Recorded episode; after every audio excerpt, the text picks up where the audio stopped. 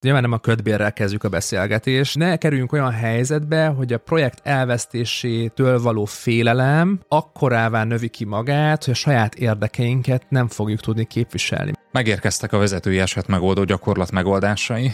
Három elég részletes és hosszú megoldás érkezett tőletek. Nagyon köszönjük, hogy ilyen aktívan részt vettetek benne, és rengetegen jeleztétek azt is, hogy bár nem küldtetek saját megoldást, kíváncsiak vagytok arra, hogy mások mit küldtek, hogy nekünk erről mi a meglátásunk, illetve az Onlife saját megoldására is kíváncsiak vagytok, úgyhogy ismét itt köszöntöm a stúdióban Ábraham Zsoltot, a Case Solvers ügyvezetőjét. Szia Zsolt! Szervusz! Vágjunk is bele! Az első kérdésem az lenne, hogy mielőtt megismernénk így a konkrét megoldásokat, amiket egyébként a jegyzetekben is elérnek a kedves hallgatóink, milyen általános észrevételeid vannak így a megoldásaikat olvasva?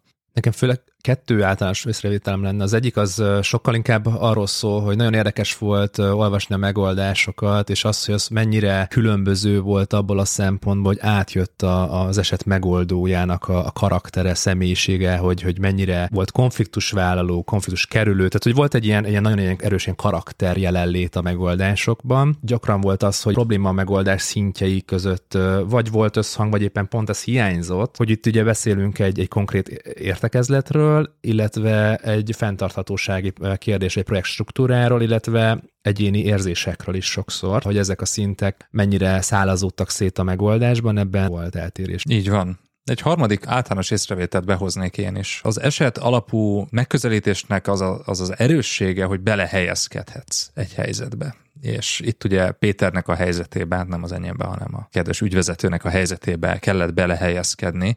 És ezzel szemben, minthogyha egy néhányszor így a válaszok során nem Péternek a helyzetébe helyezkedtek volna bele a hallgatóink, olvasóink, hanem felvettek egy ilyen külső elemzői, tanácsadói szerepet, egy ilyen sapkát, ami rendben is van, hiszen ez is része a döntéshozatalnak, tehát ez rendkívül hasznos, de bizonyos helyeken nem léptek ennél tovább. Ami ügyvezetőként nem túl szerencsés. Ha pusztán addig jutunk el, hogy itt egy helyzet, és akkor ezt elemzem. Az élet nem így néz ki, hogy pusztán elemzek egy helyzetet, hanem mit fogsz csinálni a végén. Ügyvezetőként az nem jó, hogyha azt mondod, hogy hát itt van öt különböző irány, amiben indulhatnék. Értem? És melyik mellett teszed le a voksodat? Melyik lesz az, amire teszed, és miért? Abszolút fontos megjegyezni, hogy ugye az esetmegoldásnak az egy alapvető ilyen módszertani adottsága, hogy gyakorlatilag az esetoldók, tanácsadók, tehát ilyen szempontból van egy külső szemlélet, tehát ezzel picit vitatkoznék, hogy ez szerintem ez egy elvárás volt a feladatban. A másik oldalon viszont ez egy nagyon szoros kötelék az ügyfél és a tanácsadó között, tehát abban abszolút egyetértek veled, hogy, hogy amikor problémán dolgozunk, akkor nagyon operacionalizálni kell a nap végére. Tehát nem elég irányokat felvetni, feldobni, hanem állást kell foglalni, javaslatot kell tenni, és tovább megyek, a javaslatot akár olyan részletesség is kifejteni, hogy jó, akkor mit mondasz? Yeah. Akkor hogyan tovább, és akkor holnap mit csinálunk, vagy mit csinálunk a következő két percben? Becsukod azt a paksamétát, vagy, vagy végignyálazod, és kezdesz rá egyesével reagálni? Nem mindegy. Tehát nagyon fontos, igen, egyetértek az, hogy, hogy a következő lépések egyértelműen legyenek definiálva. Vannak ilyen szavak, amik elárulják azt, hogy eddig nem jutottunk el, ez a lehetne, meg ezt is csinálhatnánk, meg ebbe az irányba is érdemes lenne menni. Persze, csak egy ilyen listát nagyon egyszerű összeállítani, mit lehetne csinálni. Az a kérdés, hogy a végén kijön egy olyan koherens cselekvés, amely, amit te is említettél, hogy összhangban van mindaz, ami történik. Összhangban van az, ami az értekezleten történt, összhangban van a rövidtávú stratégia, és összhangban van a hosszútávú stratégia. Tehát három különböző ötletlistát összeállítani, ez rendben van, csak ügyvezetőként ezen messze túlmutat a feladatunk, és ha egy ügyvezetőnek adunk tanácsokat, akkor tőlünk is többet várnak, mint hogy elmondjuk azt, amit egyébként az ügyvezetőnek is csettintésre eszébe jut. Abszolút, ugye itt, itt ami történik egy esetoldás során, az az, hogy van egy, egy, egy kognitív folyamat, amikor gyakorlatilag elkezdünk egy problémát megoldani. Ez az, amikor ugye elolvastátok a, az esetet, és elkezdtetek gondolkodni a lehetséges megoldáson, elemeztetek és javaslatot tettetek le. A másik oldal viszont az, hogy egy, egy produktumot kell készíteni egy felsővezető számára, ami azt jelenti, hogy kommunikációs anyagot készítünk döntés támogatás céljával, aminek megint más szabályrendszere van, és én itt lehet, hogy ezen a ponton ezen egy pillanatig elidőznék. A problémamegoldás folyamata az úgy néz ki, hogy összegyűjtjük az info, rendelkezésre álló információkat, átgondoljuk a lehetőségeket, Ez kvázi egy ötletbörze, lehetne ez, lehetne az, opciós fát írunk föl, majd javaslatot teszünk arra, és az adott javaslatot kibontjuk nagyon részletesen, lépésről lépésre, ugye különböző forgatókönyveket írunk föl, és a forgatókönyvek közül egyet kiemelünk, és azt nagyon részletesen gyakorlatilag kifejtjük. Emellett viszont van egy kommunikációs kérdés is, hogy ezt a javaslatot hogyan adjuk el, hogyan adjuk át a legjobban, leghatékonyabb módon egy felsővezetőnek. A felsővezetőjének sok mindene van, de ideje nincs. Innentől kezdve egy üzleti kommunikációs ö, eszközökkel kell élnünk, tehát először el kell mondanunk, hogy mi ezt javasoljuk. Aztán belemeltünk abba, hogy ö, miket néztünk át, mik lehetnének, milyen opciókat vizsgáltunk. Elmondhatjuk utána, hogy mi alapján döntöttünk az, amellett az opció mellett, amit döntöttünk, de utána viszont belezummolunk, és gyakorlatilag nagyon részleteibe kifejtjük a javaslatunkat. Ez kicsit olyan, mint amikor ugye egy Agatha Christie-t olvassunk, hogy ki a gyilkos, végén tudjuk meg, nem, el kell tudnunk mondani az elején, mert az üzleti vezetőt ez érdekli, és onnantól kezdve az anyagot már abból a kontextusból fogja vizsgálni, és ezért érdemes tömöríteni és rövid válaszokat adni egy ilyen felvetett kérdésre. No, hát akkor vágjunk is bele ezen általános szempontok mentén, és lehet, hogy az első két választ, Csabának a megoldását és Ferencnek a megoldását, ezt részletesen gyorsan el is fogom olvasni majd, hogy milyen válaszokat adtak. A harmadiknál, Zsoltnál pedig csak szemmelvényeket veszünk, mert az messze hosszabb lett, amire majd ki is fogunk térni. Úgyhogy nézzük is meg Csabának a megoldását. Az első kérdésre, hogy hogyan reagálnátok az adott szituációban. Mondd el, hogy konkrétan mit tennél a megbeszélés végéig, a következőt adta. És itt egy zárójeles megjegyzés, hogy nagyon érdekes, hogy senki nem tért el ettől a hármas kérdéstől. Tehát itt feltettünk három kérdést, és mind a hárman ebben a struktúrában, és egy picit a gondolatmenet is ebben a hármasban történt meg, és majd erre is ki fogunk térni egy kicsit a végén, hogy, hogy, hogy miért ragaszkodtatok ahhoz, amikor elmondtuk előre, hogy nem kell ahhoz ragaszkodni, ahhoz a sorrendhez, vagy azokhoz a kérdésekhez sem, amiket feltettünk. De mind a hárman így válaszoltátok meg. Tehát, hogy mit tennél a megbeszélés végéig, Csaba erre a következőt mondja, az utólag könnyű okosnak lenni elv alapján megköszönném az átadott dokumentációt, időt és energiát fektettek bele, és stratégiai visszavonulást hajtanék végre, azaz időt kérnék annak áttanulmányozására. A maradék időben, amit véleményem szerint nem szükséges kitölteni, javaslatot tennék egy következő megbeszélésre konkrét időpont nélkül.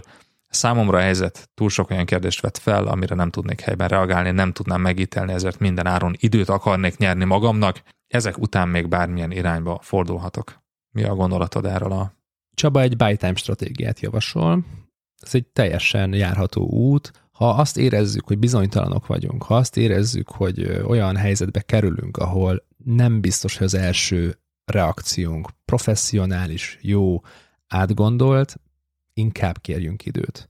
Ez, ez nem csak egy ilyen projektzáró értekezletre igaz, bármilyen értekezletre, bármilyen találkozóra, üzleti megbeszélésre mindig lehet időt kérni. Időkérés szólhat arról, hogy mosdóba kimegyek, öt perc múlva, tíz perc múlva visszajövök, de az is lehet egy teljesen valid opció, hogy azt mondom, hogy most szerintem kerekítsük le a beszélgetést, nekem ezt át kell nézni, most látom először ezt az anyagot, tehát szeretnék érdemben reagálni, de ehhez nekem idő kell, és ezt alapvetően a partnerek meg szokták érteni, meg kell, hogy értsék.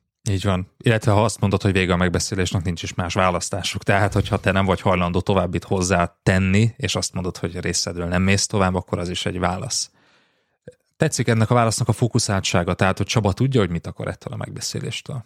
Igen, ami nekem hiányzik talán ebből a válaszból, az az, hogy a döntéshozó számára mondjuk, hogy miért kérünk időt, tehát hogy oké, okay, hogy időt kérünk, nem javaslunk újabb megbeszélés dátumot, nyitottá tesszük az egész kérdést, hogy mikor fogjuk folytatni az egyeztetést. Ugyanakkor nekünk tudnunk kell, hogy mire is használjuk ezt az időt, tehát hogy ez most tényleg arra kell, hogy...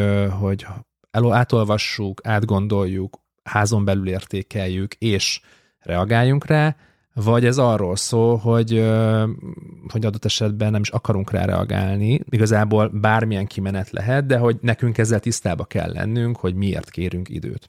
Így van, és olyan szempontból ez egy jó döntés, hogy elkerüljük a hibákat. Tehát garantáltan nem fogsz ezen a megbeszélésen hibát elkövetni, hogyha azt mondod, hogy akkor ezt most nem folytatjuk. Kivéve nyilván ezt is lehet jól meg rosszul csinálni, hogyha meg tudom magyarázni, hogy miért kérek időt, akkor ez sem, ez sem rombolja a kapcsolatot feltétlenül, de egy kihagyott lehetőség. Tehát, hogy ezért ebből a megbeszélésből ki tudnánk még hozni valamit, főleg akkor, hogyha most ért egy jókora pofon, egy nagy meglepetés.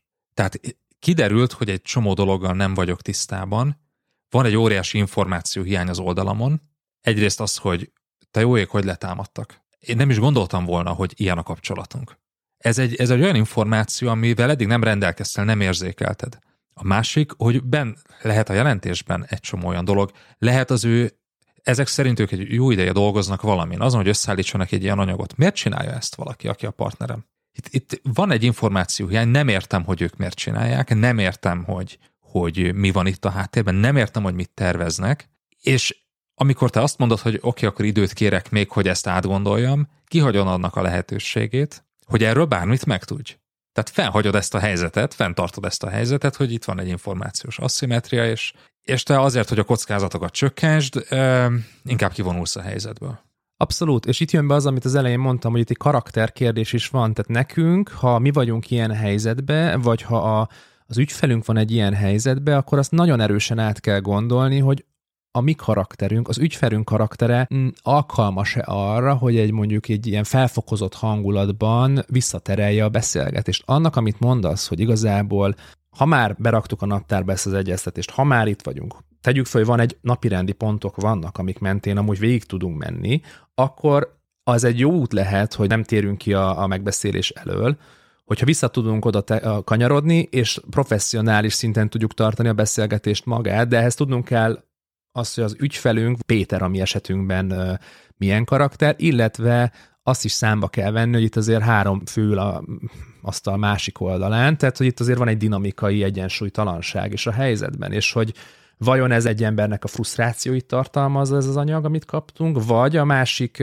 két kolléga is ezzel egyetért. Azt gondolom, hogy amúgy, mivel három karakter van velünk szembe, vagy az asztalnál, ezért valószínű, hogy nem olyan úgy gondolkodnak a helyzetből, tehát le lehet tapogatni azt, hogy ki mit gondol amúgy a projektről, magáról. Én nem javasolnám, hogy menjünk bele ebbe az anyagba részleteivel, erről majd szerintem még beszélni Igen. fogunk. Felmérjük azt, hogy a kollégáknak a viszonyrendszere ehhez, ami most itt történik, két ember között micsoda, ez szerintem nagyon fontos, és ilyenkor én azt nézném, hogy milyen nonverbális jelek vannak a másik két kollégánál, csendben vannak, és igazából inkább nem néznek a szemedbe, és inkább nem tudom, maguk elé bámulnak. Tipikusan ez egy, ez egy olyan, hogy hát nem értenek egyet, de hogy így nem állnak ki igazából az ügy ellen, vagy a helyzetben azért, hogy ez így nem ez a módi, vagy adott esetben lelkesen bólogatnak, és azt igen. mondják, hogy igen, igen, most a kolléga megmutatta, hogy mik a pontjaik. Mit is gondolunk, igen.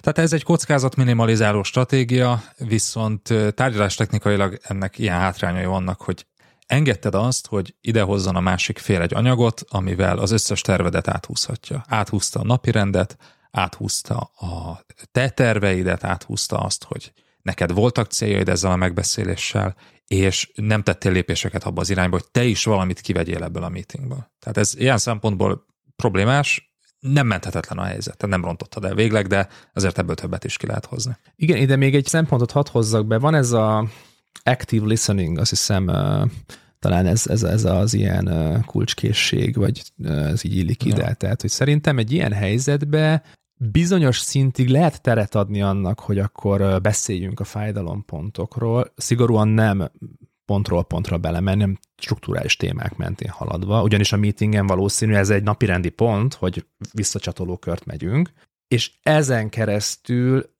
meghallgatva a másikat, és fontos, hogy nem egy ilyen egyoldalú ventilációs kört szeretnénk kezdeményezni, ahol igazából minden, minden ami, ami sérelem, az így ránk szóródik, de hogy egyenrangú partneri viszonyt elérve mehetünk egy kört, ahol mindenki elmondja bizonyos pontok mentén azt a két-három fő tanúságot, amit gondol. Ezzel objektív mezőbe visszük el az amúgy érzelmileg áthangolt történetet, ráadásul napirendekhez is tudunk adott esetben ragaszkodni. A napirendre majd még egy kicsit később visszatérünk, mert ez az előfeltételezési többször élt, hogy van napirendje ennek a megbeszélésnek, ami egyébként egy nagyon fontos kérdés. Hát már is látjuk, hogy mennyire fontos, mert ha nincs napirended, akkor ezek a kérdések mind nem relevánsak, mert mindenki azt hoz be, amit akar, és nem tudsz valamire hivatkozni, hogy ebben a struktúrában egyeztünk meg. Nincs egy közös hivatkozási alap.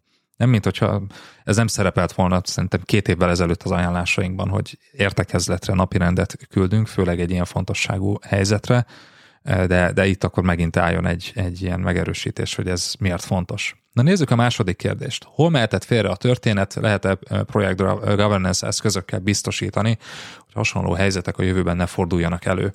Csabának erre a válasza. A kérdésre a harmadik pontban, a rövidtávú stratégiában keresném a válaszokat. már is egy kicsit érződik, hogy mintha meg akarná fordítani a sorrendet, hogy na várjunk, csak azt lenne érdemes előrevenni, ezt most erre majd még később visszatérünk. Arra gyanakszom, hogy a nem megfelelő kommunikáció és a felmerülő feszültségek nem azonnali kezelése juttatta a helyzetet az értekezletig. Projektelemzéssel, csapatépítéssel, közös gyakorlatok, rendezvények igyekeznék elkerülni a hasonló eseteket. Két ilyen pontot említ meg Csaba. Az egyiknél gyakorlatilag azt mondja, hogy az elemzés függvénye a javaslatnak, ha jól értem, tehát hogy a, amikor a stratégiát, majd a rövid távú stratégiát bemutatja, akkor elmondja, hogy mi mehetett félre. Ezt önmagába kell kezelni. Tehát függetlenül attól, hogy milyen stratégiát javasolunk, nekünk értenünk kell, hogy mi történt, ugyanis ha nem értjük, akkor nem tudunk stratégiát javasolni. Tehát, hogy ezt önmagában érdemes nézni, ezt a kérdést, nem a, stratégi, a, javasol, a leendő stratégiánk alá berendelni gyakorlatilag. A másik része a válasznak, szerintem ott már elérkezünk a praktikumok szintjére, hogy szerintem a kommunikáció csapat együttműködés témába lehet, kell keresnünk az okokat. Nyilván nagyon nehéz dolga volt az esetoldóknak, hiszen egy három oldalas esettanulmányról beszélünk, nagyon limitált információ halmazból dolgozunk, előfeltételezésekkel kell élni. Amit én ide behoznék, hogyha nincs is információ, próbáljuk meg struktúrálni az elemzésünket. Ugye itt három szinten történnek az események. Van az egyénünk, Péter szintje, hogy ő mivel találkozik egy megbeszélésen, őt milyen érzések érik, hogyan reagáljon. Vannak személyközi szint, ami azt jelenti, hogy ennek a megbeszélésnek van egy dinamikája, ami négy emberről szól.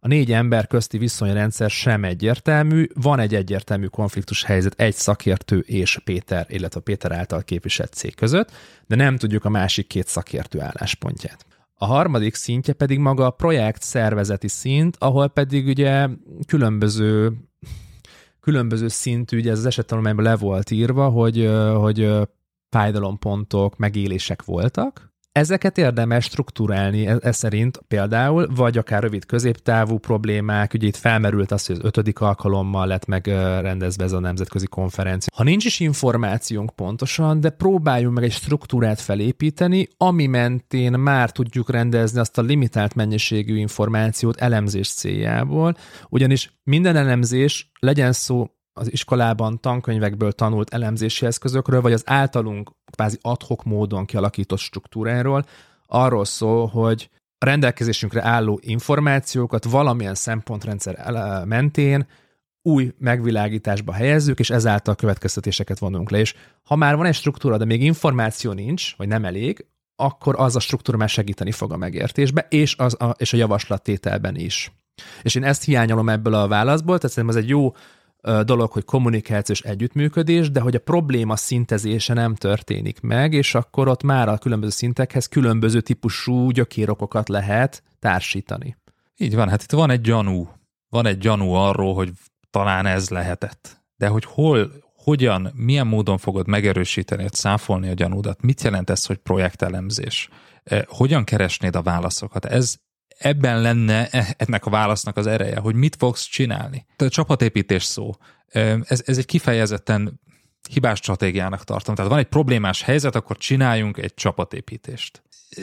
Volt egy strukturális gond, ami, ami előjött, volt valamilyen probléma, ami most kiütközött a meetingen. Én ezt nem fogom egy sebtapasszal, egy, egy csapatépítő programmal, valamilyen tevékenységgel megoldani, amikor a munka során több hónap alatt gyűlt össze. És ez az igyekeznék elkerülni. Neked nem az a dolgod ügyvezetőként, vagy hogyha ügyvezető tanácsadója vagy, aki szintén ugye ajánlást tesz, tehát belehelyezkedik az ügyvezető helyzetébe, hogy, hogy igyekezz elkerülni hasonló helyzeteket. Neked azt kell biztosítanod, hogy azok a problémák, amik eddig előfordultak, ne forduljanak elő. Hogy megold a gyökérokokat, hogy a szervezetedet képvisel. Tehát ezt, hogy igyekeznék elkerülni, ezt a szóhasználatot, ezt felejtsük el ügyvezetőként, hogy mit igyekszünk elkerülni. Ez nagyon fontos, tehát hogy a feltételes mód egy vezető számára értelmezhetetlen. Tehát állításokat fogalmazunk meg, az állításokat pedig megtámogatjuk tényekkel. Akcióorientáltan fogalmazunk, mind írott anyagban, mind szóban, ugye ez a felülről lefelé történő top-down kommunikáció egyik lényege.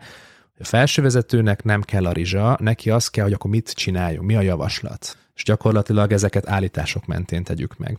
Így van. Na nézzük a harmadik kérdést. Lehet a megbeszélésen történtek után együttműködni? Amennyiben igen, akkor milyen rövid, közép vagy hosszú távú stratégia mentén?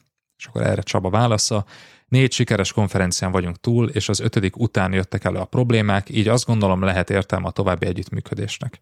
Nekem ez logikailag nem következik, hogy négy sikeres konferencián vagyunk túl, ötödik után jöttek el a problémák, így azt gondolom lehet értelme a további együttműködésnek. Tehát logikailag hogy következik az, az értelme az, az előző állításokból? Ezt Csabának így feltenném, hogy, hogy miért jutottál erre a következtetésre. De menjünk még itt egy picit tovább. A rövidtávú stratégia az aktuális helyzet kezelése. Mi volt jó az első négy alkalommal, mi ment félre az ötödiken? Ez egy érdekes feltételezés, mert ez nem szerepelt az esetben, hogy az első négy alkalommal minden rendben volt, és az ötödiken ment félre valami. Most előjött egy csomó dolog, de már, már most látszik, hogy egy csomó dologgal meglepett a túloldalon lévő személy. Tehát lehet, hogy ez az előfeltételezésem is hibás, hogy az első négynél minden rendben volt, és az ötödiknél most hirtelen félrementek a dolgok, tehát nem tudjuk ezt biztosan. Szerintem ide Csabának a, a harmadik pontjához valami, én valahogy úgy fogalmaztam, fogalmaznám meg, hogy szerintem lehetséges az együttműködés, mégpedig azért, mert áttekintettem azt, hogy mit nyer az egyik fél, mit nyer az együttműködésből a másik fél, milyen költségei vannak. A költségeket most kezeljük tágan, tehát milyen erőforrásokba mm. kerül itt a fájdalompontok mérlegelése, és azt gondolom, hogy amúgy, ha ezt az elemzést lefuttatjuk, akkor bizony ez még mindig egy pozitív, szaldós történet. Szigorúan nem csak pénzügyi értelemben, hanem uh-huh. úgy általában. A következő válasza, a, amivel készülni egy rövidtávú stratégia mentén, ez a következő kérdés. Mi okozza a sérelmek felszínre törését és offenzív módon történő tálalását? Ugye itt tizenöt perc késés, négy az egy ellen a megbeszélésen, tudatosan gyűjtött problémahalmaz, nincs előmelegítés a megbeszélés előtt, tehát lényegében váratlanul ér, ez nem jelzik előre, és a többi. Tehát az a következő kérdés, és a harmadik pedig, hogy újra tárgyaló asztalhoz ülni. Mit gondolsz erről a rövidtávú stratégiáról így? Itt lehet egyrészt arról szó, hogy aránytalan a reakció, tehát egy túlreagálása van egy, egy témának a másik fél számára, de lehet az is, hogy a Péter Struc politikában volt, és nem vette észre a jeleket. Itt valószínűleg ezt kell átgondolni, hogy kaptunk-e jeleket, és probléma valós okára ez egy arányos válasz-e, vagy sem. Ez az a zóna, amikor, amikor ahányan vagyunk, annyiféle megérzésünk van, és itt tényleg csak a megérzéseinkre tudunk szerintem támaszkodni, eltérő módon kezelünk helyzeteket. A rövidtávú stratégiánál, és most lehet visszakérdezek, hogy a második utolsó pont az mi volt? Tehát újra tárgyalóasztalhoz ülni, ez volt az utolsó. Újra tárgyalóasztalhoz ülni. Szerintem ez azzal kapcsolódhat össze, amit ugye javasolt is Csaba az elején, hogy időt kell kérni. Az időt kéréssel nem zársz be ajtókat. Ha most itt konfrontálódsz, akkor simán lehet egy olyan kimenet, hogy egyszerűen ellehetetlenül a beszélgetés, vagy egyszerűen olyan irányba megy el, amiből sokkal nehezebb visszahozni a kölcsönös tiszteleten alapuló viszonyrendszer. Ha Csaba, ugye, ha jól értem, a három válasz alapján azt javasol, hogy most rövid távon időt kérünk, viszont rövid távon átgondoljuk, hogy mit szeretnénk csinálni, de ő azt javasolja, hogy igazából ne adjuk fel az együttműködést, és ennek a része az, hogy akkor viszont egy záros határidőn belül üljünk le újra, és tárgyaljuk újra a helyzetet. Itt, itt azért ezzel óvatos lennék, mert, mert ugye ki lehet tolni a választ, de ugye ezt a problémát, tehát ez egy nagyon gyakori hiba, hogy nem nézünk szembe az előttünk lévő problémákkal, így ez így duzzad, duzzad, duzzad. Az időt kérésnek is van egy ilyen problémája, hogy az idő az egyszerre tud segíteni, de egy hatalmas ellenségünk is, főleg ha személykérdésekről van szó. Tehát, hogy egy, egy, van egy kolléga, akiről tudjuk, hogy már igazából már nincs itt a helye, vagy nem tesz bele, de nem akarunk szembenézni ezzel, ezzel, hogy itt egy nehéz há er döntést kell meghozni. Sokszor halogatunk, és ez egy halogatás. Ez a halogatás az egy hatalmas ellenség olyan szempontból, hogy időt veszítünk, és ráadásul a probléma nem fog csökkenni, nem fog magától megoldódni, hanem maximum így a mélyre le fog esni, és aztán időkérdés, hogy felrobbanjon, vagy egy újra felszínre kerüljön egy másik nem várt helyzetben. Szóval igen, és, és Csabának csak annyit jeleznék, meg ez nekünk is tanulság lehet, hogy ha így összerakom itt az összes választ a rövidtávú stratégia mentén, és ugye itt a végén azt jelzi, hogy újra tárgyalóasztalhoz ülni. Miből fogjuk azt tudni, hogy az a második leülés az eredményesebb lesz? És az a gond, hogy az előző két kérdésnél nem látom azt, hogy mi alapján lehetne azt sejteni, hogy ez jobban fog menni. Mert hogy mind a két válasz, mind a két rövidtávú terv, ez a múltba irányul. Mi volt jó az első négy alkalommal, mi ment félre az ötödiken? Mi okozza a sérelmek felszínre törését és offenzív módon történő tálalását? Ha ezt a két kérdést tökéletesen megválaszolod, ez még mindig nem elég ahhoz, hogy a harmadik tárgyalásod eredményes legyen. De abból, hogy te tökéletesen megértetted, hogy a múltban mi volt jó és mi ment félre, ez miért lenne neked segítség? Valamekkora segítséget jelent. De hogyan biztosítaná azt, hogy a következő tárgyalásod sikeres lesz, hiszen ott a jövőről kell dönteni. Tehát az, hogy most közösen mindent megbeszéltek, ez még önmagában nem elég ahhoz, hogy a következő tárgyaláson egyrészt, ami biztos, hogy egy még kevésbé bizalomteli helyzetből fog kiindulni. Tehát, hogyha van egy bizalmatlan helyzet, és te még egy kicsit hagyod őket főni a levükben, biztos lehetsz benne, hogy következő alkalommal nem megnőtt a bizalom, hanem még egy picit csökkent. Távolság, idő, rossz hiszeműség, tehát ez mind-mind ellened dolgozik. Távolodunk egymástól. Tehát egy kicsit nehezebb helyzetben leülsz. Miben segít ez? Miben, miért számít az, hogy mi okozta, hogy most törtek felszínre az érzelmek? Tehát, hogy ez nem annyira hasznos talán ez a kérdés. Jó, hogyha egy picit megértjük a másik felet, de mint hogyha a fókusz itt egy kicsit túlságosan abba az irányba menne, hogy itt, itt meg akarom érteni ennek az érzelmi oldalát, ami, ami korlátozottan hasznos. Félig vitatkozok, félig nem, mert szerintem reflexióra szükség van. Tehát az önreflexió egy nagyon fontos képessége egy tudatos vezetőnek, egy, egy tudatos munkavállalónak, egy tudatos egyénnek. Ugyanakkor az önreflexió, meg a reflexió egy bizonyos mennyiség és mélység után meg gátat fog szabni, mert elkezdesz halogatni, elbizonytalanodsz, önbizalomvesztés történhet, stb. stb. Tehát, hogy ezt a fajta köldöknéző tevékenységet egy konstruktív, produktív munkába kell átforgatni, és ez szerintem ez a nagy kérdés, ez a kulcskérdés, hogy menj, ennek mi az arány ebben az esetben. A stratégiai tanácsadóként dolgoztam, nekem volt egy projektvezetőm, aki, most kicsit kitekintek, aki, aki nekem azt mondta, hogy amikor, amikor egy munkavállalóval, vagy egy projekttaggal van valami probléma, akkor ennek alapvetően több oka lehet. Az egyik ilyen ok az arról szól, hogy az adott kolléga nem tudja, hogy mit kell csinálni. Akkor neked vezetőként az a feladatod, hogy magyarázd el neki, hogy mit kell csinálni, tehát tanítsd. Van az a második szintje, amikor elmagyaráztad a problémát, de hogy még mindig nem történik meg, lehet, hogy valamiféle motivációs problémával szembesülünk, és itt gyakorlatilag neked vezetőként kell működnöd, motiválnod kell a, a kollégáidat. És van a harmadik kategória, ami pedig egy magatartásbeli probléma, amikor viszont az van, hogy ez nem fér bele, és ilyenkor viszont uh, nyilván fokozatok mentén, de hogy uh, közbe kell lépni, le kell szedni a projektről, vagy, vagy adott esetben meg kell egymástól válnunk. És szerintem ez az, ez az analógia, ez, ez, ez valahol erre a helyzetre is felhúzható, hogy itt most akkor ezen a tengelyen, hogy hogy frusztrációk, akkor most ez azért van, mert ők bizonytalanok, és nem tudják, hogy mit kell csinálni, vagy egyszerűen nem valamiféle motivációs beli különbségekről beszélünk, vagy egyszerűen arról van szó, hogy ez egy mismatch egyének szintjén, de akár strukturálisan sincs meg a kémia, mert valahogy nem találkozott a, a projekt szervezeti felállása a valósággal. Na, ezt kell eldönteni, és ugye itt a legkönnyebb azt mondani, hogy majd megoldódik magától, nem fog megoldódni magától. Tehát ez kőkemény. Magától oda jutott, ahol most tartunk. Így van, és, és ez, ez egy lassú lecsúszást állapota. Jobb nem lesz, csak rosszabb. Így van. Le, leesett a pohár a földre, és széttört, akkor visszafele ugyanilyen sebességgel ez nem fog megtörténni. No, köszönjük Csaba a beküldött választ, és akkor térjünk át a második megoldásra. Ez Ferencnek, Ferinek a megoldása volt. Itt nézzük meg az első válaszát. Hogyan reagálnátok az adott szituációban? Álljon bele Péter a sérelmekbe, vagy legyen nagyvonalú? És akkor itt végigmegyünk a válaszon. Nem tekinteném át részleteiben az elémletett anyagot, csak terjedelmi ellenőrzés miatt venném kézbe, be is csuknám. Elmondanám, hogyha szeretnének a megbeszélés egyeztetett témáján, nemzetközi konferencia zárása és kiértékelése túl megvitatni az egyéni szakértői sérelmeket, akkor legyenek szívesek ezt a napirendi pontok közé illeszteni, meghívottak körét érintettekkel bővíteni, nem késni a megbeszélésre, hogy jusson is rá idő. Felhívnám a figyelmüket, hogy a kiértékelő form eredményei alapján sikeres konferencián vagyunk túl. Oké, okay, tehát ez lesz az első reakció, és akkor a következőket majd mindjárt nézzük. Mi a gondolatod erről? Szerintem Feri három dolgot mond ezzel, és nagyon érdekes látni Csaba megoldásával kapcsolatban, hogy mi a, mennyire más az alapattitűd a problémával kapcsolatban. Csaba időt kért, Feri nem kért időt, ő azt mondta, hogy tudatosítanálsz a felekkel, hogy oké, okay, vettem, elveszi, beleáll a konfliktusba, nem eszkalálja a konfliktus, de pozícióját tartva gyakorlatilag elrakja a paksamétát. Történik egy erős határhúzás, tehát ki van mondva az, hogy gyakorlatilag itt vannak napirendek, ha erről beszélni akarunk, akkor vegyük fel a napirendek közé. Ennek megvan a formális, strukturális módja, hogy hogyan kell feedbacket adni a felek között. Ezzel azt is jelzi, hogy nem ez a módja.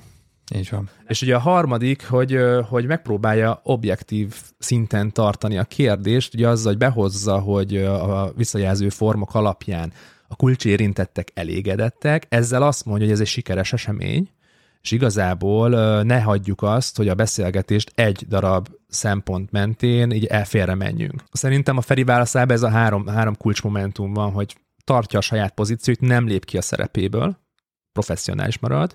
Második ilyen pont tehát az, hogy, az, hogy napi rendek irányába, a meeting struktúrában forgatja vissza a beszélgetést, tehát tartja az irányt, nem áll levitatkozni.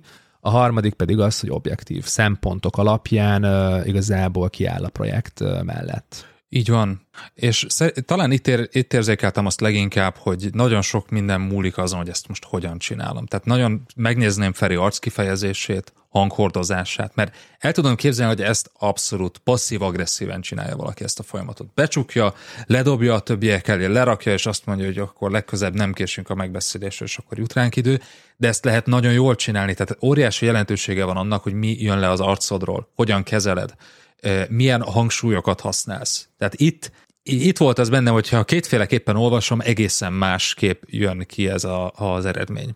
Ez egy kicsit kockázatos lépés is, ami itt történt, mert egy határhúzás történik, ez igaz, de közben megvan annak az esélye, hogy nem veszem tudomásul azt, hogy itt most valami olyan dolog történt, amit nem tudok nem figyelembe venni. Tehát ide raktak elém egy olyan anyagot, ami után persze végigmehetünk, megpróbálhatunk a napirendhez kapcsolódni.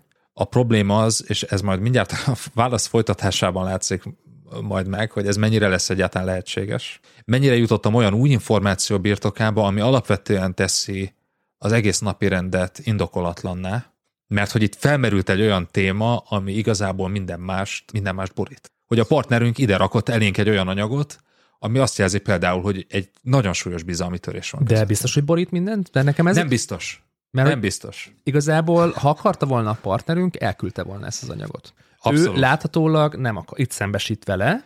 Abszolút. Ezen a ponton nem, ugye itt a buy time logika megint, nem, nem érdekünk szembesülni vele, ugyanis egyoldalú a, ez így van. A történet. Ez így van. Ezért ez egy jó pont... stratégia, hogyha leteszem, és nem foglalkozok vele, de ha pusztán azt mondom, hogy mi ja, most akkor folytatjuk a napi rend szerint. Nem ignoráljuk, én nem azt mondom, hogy ignoráljuk. Igen. Óvatos vagyok, mert senkit nem bátorítanék passzív-agresszív reakcióra. Arra viszont igen, hogy mondjuk ki azt, hogy köszi, hogy összeszedted, de hogy ezt miért nem küldted el, vagy máskor létszés küld el igen. A megbeszélés előtt, igen. Hogy érdembe tudjak adott Pont esetben reagálni rá. Ez egy tény megállapítás, ezzel nem lehet vitatkozni. Amikor így küldöd az anyagot, akkor nem tudok vele előzetesen foglalkozni. Még a miért kérdést se tennél fel, akkor elkezdi elmondani, hogy miért nem küldt, amire nem vagyunk kíváncsiak, kit érdekel. Hogy... És erre való hivatkozással elmondhatjuk, hogy máskor megkérhetjük őket, hogy máskor küldjék fel időben ezeket az anyagokat. Így van. Ez, ez nagyon fontos, és ezért mondom azt, hogy ha eddig haladnánk, akkor egészen jól sikerült eddig kezelnünk a helyzetet, de aztán Ferinek van egy-két válasza, ahol minthogyha egy kicsit visszavenne ezekből az elvekből, és az a következőnél jön elő. A legjelentősebb fájdalompont okait viszont szeretném megismerni, hiszen ezért vagyunk itt. Kérdés, hogy ez benne van a napi rendben, vagy ez most egy spontán ötlet? Ha benne van, akkor rendben van. Hozzáteszem, hogy akkor ők is fájdalompontokat hoztak, tehát milyen alapon térünk ki erre és arra nem. Ez egy nagy kérdés. Érdeklődöm, hogy mi az oka, hogy a Lumos Kft. Felelősségi körébe tartozó önkéntesekből álló logisztikai csapat munkájára negatív visszajelzés érkezett. És akkor itt több kimenet erre számítanék, ez Ferinek a következő lépése. Nem reagálnak érdemben, meglepődnek a kérdéstől, javasolnám egy új megbeszélés összevonását, és a többi napirendi pontokat offline egyeztetik a felek, sérelmek és a többi. Az elémletet, ez az első lehetőség, a második, amivel számol, az elémletet anyagra mutatnak, hogy abban megtalálom a válaszokat, vagy esetleg kiemelek néhány konkrétumot. Bármi is kerül elő, érdemben nem reagálnék a konkrét vádra. Mi a véleményed erre? Nagyon habitus kérdés. Ebből az esetből azt a feltételezéssel élnék, hogy ez egy projekt záró egyeztetés. Tehát a felek valamilyen szinten felkészültek egy feedback körre, tehát témákról be kell, tehát úgy érkeztek erre a megbeszélésre, hogy amúgy témákon végigmennek. Amit én elkerülnék, hogy, és ideális esetben ennek van egy agendája, ami, ami minimum az, hogy a témafelelősök által lefogott témákon végigmegyünk, ki mit gondol róla. Ez a projekt szervezet formájából, vagy szervezet egészéből lévő struktúra gyakorlatilag, amit nem nehéz megkérdőjelezni. Most az, az az anyag, amit szembesülünk, vagy éppen nem is szembesülünk, mert nem néztünk még bele, ott van, hogy abba le van írva, nem tudjuk, nem olvastuk, zárójelbe a projekt szervezeti működéshez valószínűleg nem illeszkedik, vagy lehet, hogy igen, de igazából teljesen mindegy is. Ha megvannak azok a téma felelősök, mint hogy logisztika, önkéntesek, szakmai felelősök, nem tudom, helyszín, stb. stb., akkor ezeken a nagy témákon menjünk végig, beszéljünk róluk, azt, hogy le van írva, az megint, ez egy offenzív válasz, tehát hogyha ez egy valós probléma, akkor azt mondja el, prezentálja. Szóval én szerintem bele lehet menni, de semmiképp sem a kapott anyag alapján, ugyanis én azt feltételezem, hogy ez egy projekt záró része az, hogy értékeljük a projektet, és értékelni meg témák, területek mentén szoktak. Így van. Egyrészt itt van egy tényszerű tévedés itt a Lumos Kft. Felelősségbe tartozó logisztikai csap- csapatnál. Igen, az önkéntesek valóban oda tartoztak, de a témafelelős az tőlünk jött. Tehát, hogyha egy ilyen témát vetünk fel, ez egy nagyon magas labda azt mondani, hogy de hát a vezető tőletek jött. És, és akkor mit csinálunk? Megvédjük magunkat, hogy de miért mégis hozzátok tartozott ez? Tehát, hogyha egy ilyen felvetésünk van, amibe bele lehet kötni, már pedig mindenbe bele lehet kötni, definíció szerint, miért ezt a területet ragadtad ki, Feri? Tehát, hogy ez a kérdésem, hogy mi annak a célja, hogy miután ezt a határhúzást megtetted, és elmondtad, hogy sikeres konferencián vagytok túl, úgy döntöttél, hogy erre a fájdalompontra fogtok most fókuszálni. Milyen magasabb cél az, amit kitűztél, amihez téged hozzásegít az, hogy most ezt a fájdalompontot kiemeled, hogy most ebben fogtok elmélyedni. Mert az egy dolog, hogy persze kiértékelő megbeszélés, tehát bármiről beszélhetünk, milyennek az oka. És úgy ugye volt két kimeneteled, nem reagálnak érdemben, vagy az elémletett anyagra mutatnak, és a többi. Hozzáteszem, hogyha ha azt mondod, hogy beszéljünk akkor erről, és ők azt mondják, hogy itt van az anyagban a válasz, meg egy néhány konkrétum, és te utána azt mondod, hogy bármi is kerül elő, érdemben nem reagálnék a konkrét vádra, nem sugall sok jót, hogyha azt mondod, hogy hozzájuk tartozott egy hiba, válaszolnak erre néhány pontban, és utána elzárkózzol a választól. Tehát eleve egy olyan defenzív helyzetbe hozod magadat, ahol persze érzékeled, hogy nem akarsz ebben nagyon elmélyedni, meg nem akarsz nagyon mélyen belemenni, de te dobtad fel ezt a labdát, hogy na akkor beszéljünk erről. És egy, egy olyan pont után, ahol tíz-tizenöt percig nagyon élesen egy ilyen érzelmi helyzetben beszéltek arról, hogy mennyi minden a ti hibátok. Tehát nem biztos, hogy most kezdeném el, hogyha fókuszáltan akarom tartani a beszélgetést. Épp az előző tíz-tizenöt percben bizonyosodott be, hogy erre lehet, hogy nem alkalmasak. Hogy most kezdjük el akkor ezeket a konkrétumokat átszálazni. És egy dologra még azért felhívnám itt a figyelmet, itt javasolnám egy új megbeszélés összevonását, sérelmekre, fájópontokra fogunk fókuszálni. Nagyon vigyázzunk azzal, hogy elküldjük a konfliktusos helyzetben a kollégákat, hogy akkor ők is, meg mi is külön-külön kezdjünk el dolgozni a sérelmeken. Lehet, hogy ebből kijön majd valami jó, szinte soha nem láttunk arra példát, hogy na akkor alaposan, még konkrétabban jobban rágjátok, meg dolgozzátok ki azt, hogy milyen sérelmeitek vannak, mi ment még félre, mi nem volt jó, milyen állapotban jönnek majd erre a megbeszélés. Hogyha elküldjük őket, és mi kértük őket arra, hogy srácok, még alaposabban dolgozzátok ki, hogy mi nem ment jól. Meg hangsúlyozom, ennek a megbeszélésnek, amin ülünk, az a célja, hogy értékeljük a projektet. Tehát ez az a megbeszélés.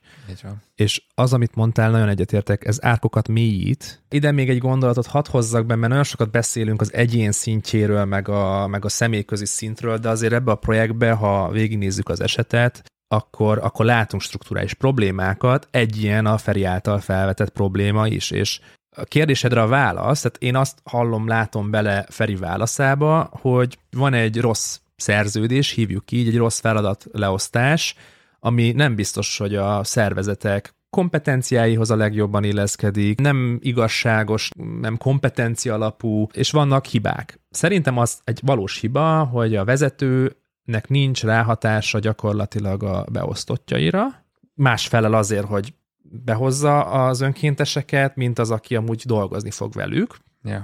És valószínű, hogy ha megnézegetnénk az eset különböző területét, találnánk hasonló dolgokat, akár a finanszírozás kapcsán felvetett kockázatok, ki milyen kockázatokat vállal, hogyan a végső, nem tudom, nyerességszétosztási mechanizmus, ezek nem illeszkednek egy rendszerbe. Hogy szerintem ezek azok a témák, amik projekt governance szintű kérdések, ezek kevésbé át itatottak érzelmekkel, ezekről szerintem lehet és kell is beszélni egy ilyen beszélgetésen, ugyanis itt nem, nem téged támadlak, hogy miért így fogalmaztál meg dolgokat. Itt, itt kijön a, já, a játszma élét kiszedjük, ami személyek között lehet. Ugyanakkor az, hogy az, hogy majd egy másik megbeszélés még dedikálunk arra, hogy ventilláljunk, az, az, az nem, így nem van, fog előrébb vinni. Így van. Így van, tehát hogy a megoldás fókusszal. Mi, mi vezet a megoldás irányába, mi vezet a jövő irányába, és túl nagy hangsúlyt fektetünk, főleg, főleg elemző vezetők.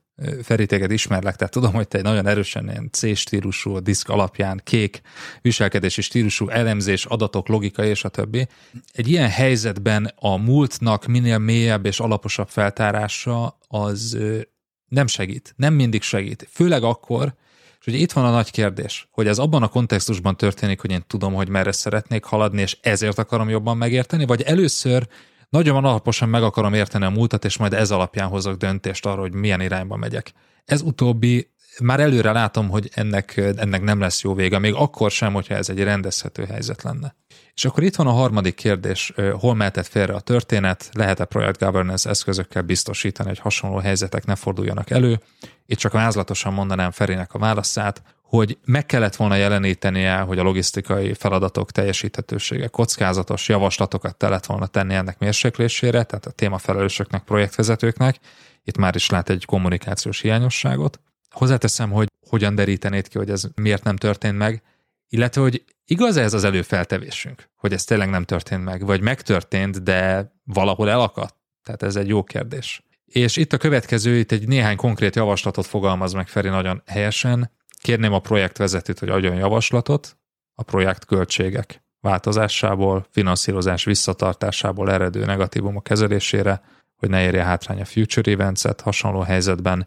Megkérném a hozzám tartozó projektvezetőket, hogy építsék be gyakorlatukba a kockázatok rendszeres értékelését, kezelését, megjelenítését, hívjanak életre minőségbiztosítási folyamatot. Kérném a projektvezetőt, hogy mutassa ki, hogy milyen hátrány keletkezett abból, hogy a kommunikációs feladatokat a Lumos Kft. Nem látta el, és ezeket a javaslatokat a következő Lumos Kft. Megbeszélés napirendi pontjai közé felvenném. Mindkét félre vonatkozó védelme érdekében létrehozott feltételek, vállalások nem teljesülése esetén milyen kompenzáció, kötbér, szankció téríti meg a károkat. Ez a négy lépés történt. Mi, mi a gondolatod erről a kezelésről? Szerintem ez egy, ez egy nagyon felnőtt válasz, hogy abból az értelemben, hogy, hogy ugye itt érünk körbe. Tehát gyakorlatilag ugye Feri azt javasolta, hogy most ismétlek kicsit, de hogy a pillanatban maradjunk professzionálisak, próbáljuk meg végigvinni a megbeszélést objektív módon. Gyakorlatilag szervezzünk egy következő megbeszélést. Itt ezáltal ő is amúgy by time, mert gyakorlatilag most derül ki, hogy ő felkészülne a következő megbeszélésre, napirendi pontok közé felvenni azokat a témákat, amik amúgy valószínű, hogy őt erősítik, vagy objektíve azt mondják, hogy aránytalan a két fél közötti viszonyrendszer, kimutatná ezt számszerűleg, szerződés szinten rámutatna azokra a dolgokra, hogy ez meg ez. Tehát, hogy, hogy egy ilyen objektív, web írottabb, szám, számalapúbb, tehát tényalapúbb beszélgetést hozna be az együttműködésről egy következő alkalommal. Ideális esetben ez amúgy erre a megbeszélésre megtörtént. Tehát, hogy Péter, az ügyvezetője a Future Events-nek, ezek birtokába kellett, hogy érkezzen. Ugyanis az én értelmezésem az, hogy ez egy projekt záró értékelő megbeszélés.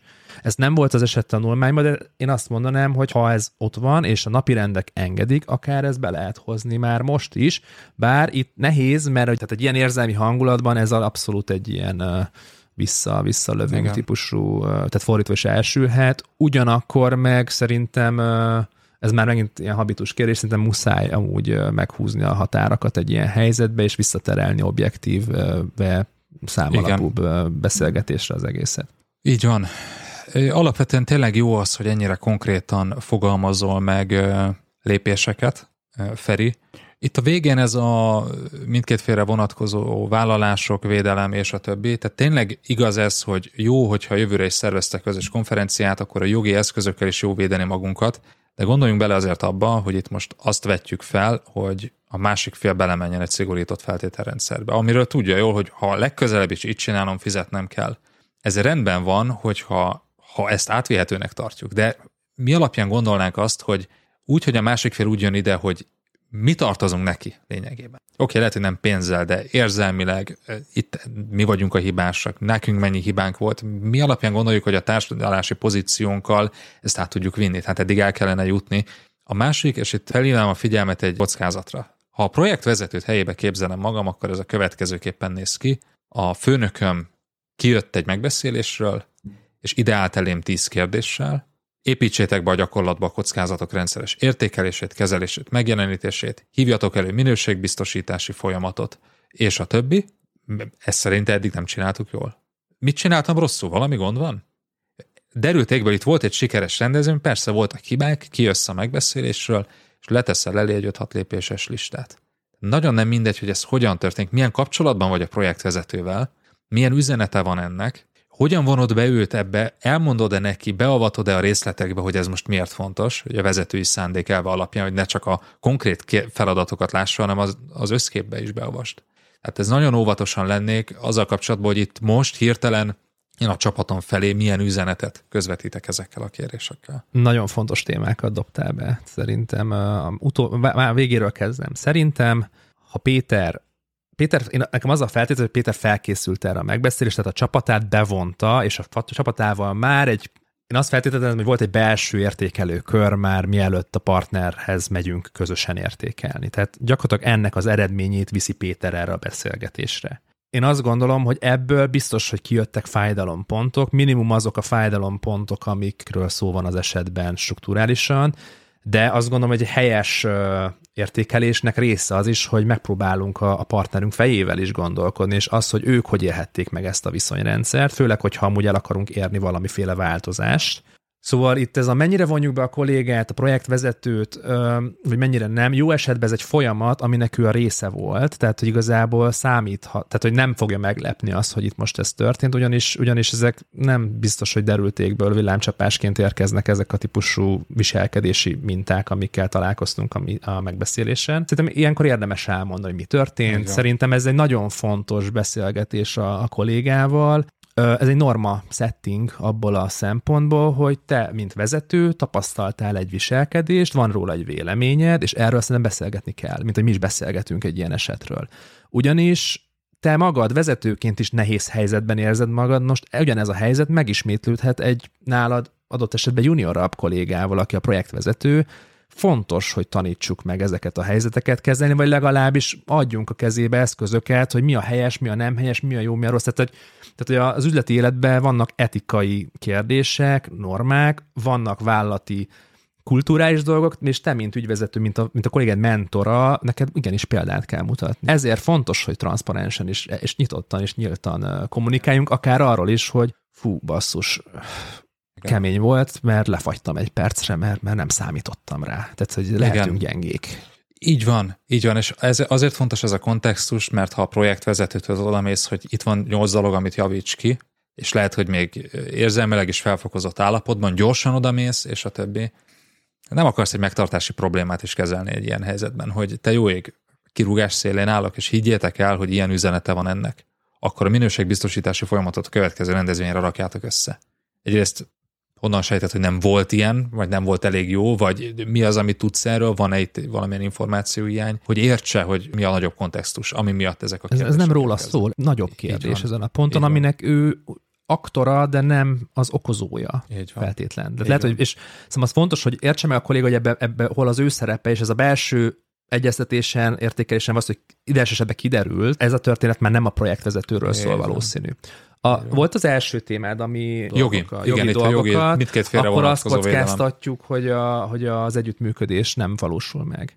Szerintem ez egy nagyon fontos kérdés. Én, én, én vezetőként is nagyon sokszor találkozom olyan helyzetekkel, hogy szeretnéd a projektet, fontosnak tartod, értéket teremtetek, de valamilyen szerződéses feltételrendszer, amit mondjuk a partner kér, az így nem felel meg nektek. Nagyon sok helyzetben, főleg, hogyha két különböző profilú méretű vállalat találkozik, ezek, ezek szerintem gyakran előforduló kérdések. Itt, itt szerintem igenis ki kell állnunk a szerződéses feltételek mellett, nem szabad elsiklani amellett, hogy hogy nem állunk lerugózni azon, hogy nem tudom, X, A vagy B kerüljön be az adott szerződés adott paragrafusába, mert attól félünk, hogy akkor elbukjuk a projektet. Nem. Ez gyakorlatilag egy rossz kapcsolat kialakításához vezet, és a szerződés, nyilván van a gentleman's agreement, meg van a jogi értelembe vett szerződés. Az a probléma, hogy amikor vita van, és itt most egy vita van, itt a leges legutolsó lépés az, amikor a szerződést vesszük elő, és elkezdjük azt nézni, ki mit teljesített, ki mit nem. Tehát, hogy ezért tehát nagyon fontos, hogy ez, így ez van. A, tehát, ez hogy... a háborús üzenetnek a befenyegetése. Hozzáteszem, hogy szerintem nagyon fontos itt a végén kiukadni oda, hogy ha kellenek ilyen változtatások a szerződésbe, akkor ezeket mindenképpen bele kell tenni. De az a kérdés, hogy ha én ezt át akarom vinni, mert én szeretnék velük jövőre rendezvényt csinálni, és az érdekemben áll, és nekik is, akkor tényleg a következő meetingen kell bejelentenem azt, és megtárgyalnunk azt, hogy hogyan fognak szigorodni a feltételek az ő oldalukról nézve?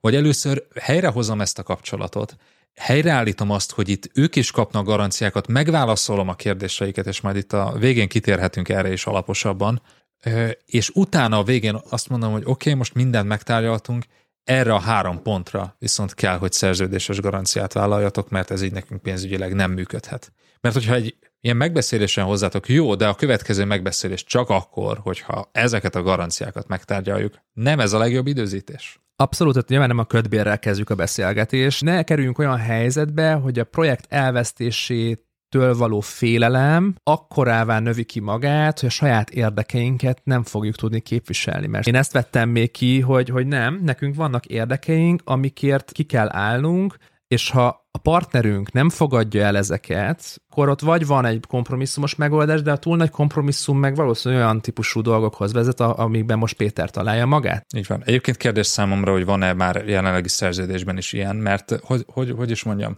tehát, hogy a jelenlegi szerződés alapján is ők szerződést szegtek, és te ezt most egy ilyen vitás helyzetben azt mondod, hogy de hát én ezt nem fogom érvényesíteni, akkor miért gondolod, hogy a szerződés szigorításával megoldódik a probléma?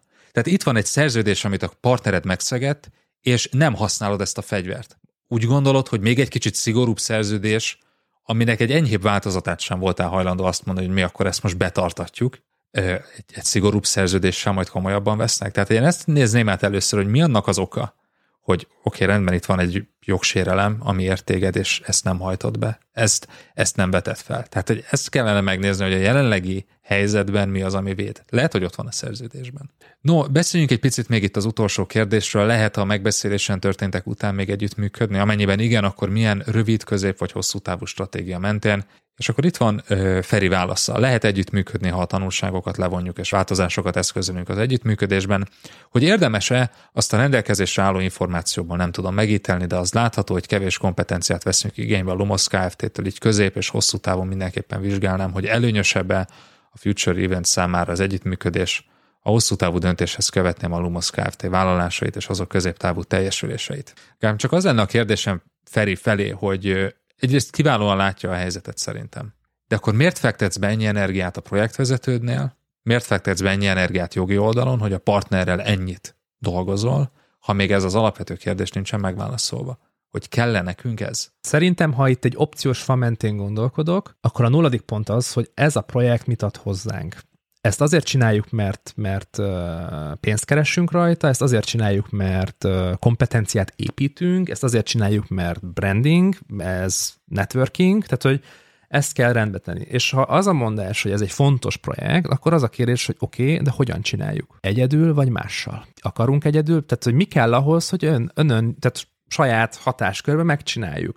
Ha mással, akkor a jelenlegi partnerrel, vagy egy másik partnerrel. És így itt jön be az, hogy akkor biztos, hogy a legjobb ilyen kompetencia fit az, ami most történik, vagy van más potenciális partner, akivel együtt lehet működni. Szerintem ezeket a kérdéseket ki lehet nyitni, ha itt a Feri tovább gondolja, akkor, és most nyilván limitált információk voltak, akkor, akkor, akkor itt be lehet hozni á bé cé dé másik vállalatot is, aki hasonló profilú, lehet, hogy érdemes bizonyos időközönként a partnert váltani, így hogy van. Ne érezze azt, hogy így ő neki befutó szerepe van, de lehet, hogy az a megoldás, hogy azt mondani, hogy a hiányzó kompetenciákat egyszerűen megvesszük a piacról, nem egy partneri alapú így dolog, van. Hanem alvállalkozóként veszed meg. Van. Tehát, hogy itt rengeteg megoldási javaslat lehet, itt azt kell be súlyoznunk, hogy ez a viszony, tehát mennyire akarjuk kinyitni az opciós fánk kérdését, hogy itt vele, vagy nélkül, vagy máshogy, és ha máshogy, ha az a mondás, hogy máshogy, de nem vele, akkor viszont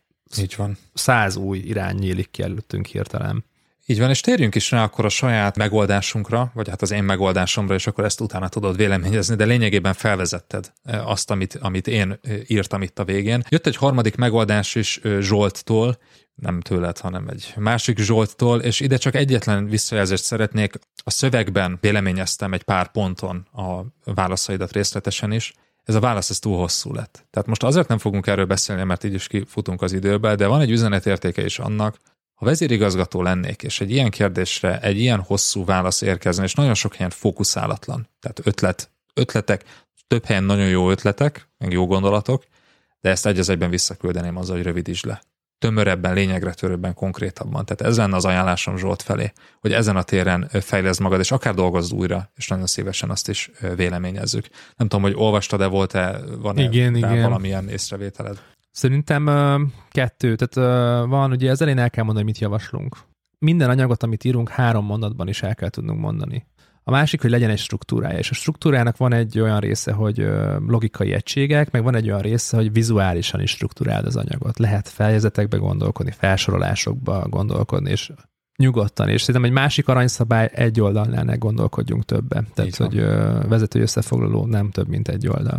Így van, így van. Úgyhogy átolvastam, véleményeztem, de könnyen lehet, hogy egyébként egy üzleti iskolába, hogyha elmész, vagy egy vezérigazgatónak elködöd, elolvasás nélkül fogja ezt visszaküldeni.